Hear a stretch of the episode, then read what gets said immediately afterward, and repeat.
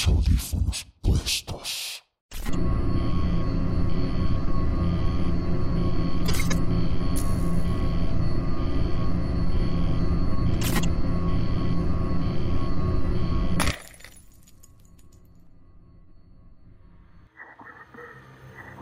Deseo de Navidad. Todos ustedes han pedido un deseo alguna vez, ¿verdad? Yo también. Un día por Navidad. Aunque no estaba seguro de que los deseos de Navidad se cumplieran. Durante mucho tiempo ni siquiera les di crédito alguno. Pero ahora sé que es posible. Es posible tener lo que se desea. Cuidado con lo que pretenden pedir, porque puede hacerse realidad. Siempre he sido una persona muy solitaria. Conozco a mucha gente, sí, compañeros de trabajo, vecinos, tengo unos pocos parientes lejanos. No obstante, nunca he gozado de un auténtico vínculo de confianza o amistad con nadie, ni siquiera en el amor. Tal vez sea por mi carácter retraído, introvertido huidizo. O quizás sea culpable la dama Fortuna, que jamás me ha bendecido con sus dones en estos asuntos de índole tan sentimental. Una vez más me sorprendieron las navidades, las cuales volvía a pasar en solitario, como en los últimos años. El día 24 solía cenar viendo por televisión algún programa típico de estas fechas que, en parte, ayudan a llenar el vacío que siempre despierta en esta época a quien no puede contar con el calor de la familia, la cercanía o la ilusión del intercambio de regalos, sean cuales sean. Hacía demasiado tiempo que yo no tenía nada de eso, que no experimentaba ninguna de las blancas y entrañables emociones navideñas. Y ese mismo año comencé a anhelar más que nunca una Navidad diferente, una Navidad en compañía. Entonces recordé que dicen que se puede pedir un deseo en Nochebuena. Así que probé a pedir uno. ¿Qué podría perder? Consulté internet desde mi portátil y leí en un artículo lo que debía hacer. Escribí mi deseo en un papel y lo colgué de mi arbolito. Más tarde, a medianoche, quemé el papel junto a la ventana, bajo el cielo estrellado, y lancé mi petición a la fresca brisa invernal. Deseé fervientemente no pasar en solitario las próximas navidades, y ese deseo me dio esperanza. Me hizo sentir un poco más vivo. De alguna manera, comencé a confiar en que pudiera producirse ese milagro de Navidad mientras observaba el ascenso del humo que desprendía el papel. Era como si me estuvieran escuchando las mismísimas estrellas. No, la mismísima luna. No, no, no el universo entero. Sin embargo, por un instante, noté que el viento sopló aún más gélido, glacial, y me pareció que la oscuridad de la noche se volvía absoluta a mi alrededor, que engullía todo cuanto alcanzaba a ver y que podía llegar a ser lo mismo conmigo. Nunca olvidaré aquella inquietante sensación, tan breve en el tiempo, pero tan eterna en mi memoria. A pesar de todo, después de esa noche no cambió nada.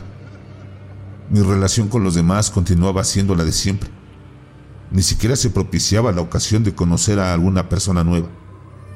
Bueno, miento si digo que no cambió completamente nada.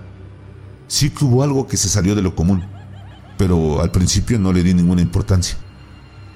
Adentrado el verano, cuando estaba trabajando frente a la pantalla de la computadora, noté que algo se interponía en mi visión. Me quité las gafas para ver si estaban sucias, y así era. Algo que podría parecer normal. No obstante, comenzaba a repetirse más de lo habitual. Siempre aparecía una pequeña mancha en uno de los cristales, en el mismo sitio. La limpiaba y continuaba trabajando. Con el paso del tiempo, la mancha se hacía más recurrente, hasta que me di cuenta de algo con el asfixiante calor de la época estival. Me quitaban las gafas más a menudo y en una ocasión le transferí mi vaho a los cristales antes de limpiarlos. Para mi sorpresa, distinguí una forma. La huella de un dedo. Pensé que yo habría tocado el cristal y sin más lo limpié. Desde entonces, la huella volvió a aparecer todos los días, cada vez más intensa, más nítida, más definida y parece una locura. Pero llegué a alcanzar la extraña conclusión de que aquella huella en el cristal de mis gafas no pertenecía a mi propio dedo. El resto del año transcurrió casi sin que me diese cuenta, pero sí que me percataba de que mi solitaria situación continuaba siendo la misma. Ya estaban encima las navidades de nuevo y todo apuntaba a que iba a pasarla solo una vez más. Así que decidí que ese año sí que acudiría a la comida de Navidad de la empresa, a principios de diciembre. Al fin y al cabo, quizá tendría que poner un poco de mi parte para que mi deseo se cumpliera. Durante dicho almuerzo, estuve hablando con una compañera de trabajo. Recordábamos algunos proyectos en común. Ella me contaba varias anécdotas a la vez que bebíamos y poco a poco nos fue invadiendo cierta alegría y ánimos propiciados por el alcohol que nos empujaban a alargar la conversación. Tanto es así que hasta me atreví a contarle acerca de aquella persistente huella en el cristal de mis gafas. Pero eso es algo muy absurdo. Concluí tras revelarle que no creía que la huella fuera mía y finalmente se me escapó una estrepitosa carcajada. Para mi asombro, mi compañera respondió entre risas. ¿Sabes? Mi cuñado trabaja en la policía y si le pido que analice esa huella, será divertido corroborar que es de tu propio dedo. Yo no sé. ¿Seguro? ¿Se puede hacer eso? Sí, venga, dámelas. Insistió. De acuerdo, de acuerdo, si tú lo dices. Riendo, le entregué mis gafas con cuidado y ella se las guardó. De todas formas, tenía otras de repuesto, y ahí quedó el tema por el momento. En realidad, me olvidé un poco del asunto. El trabajo siempre es absorbente cuando está finalizando el año y captaba casi toda mi atención. Hasta que el propio día 24 de diciembre, por la mañana, mi compañera me trajo un sobre con el análisis de las gafas.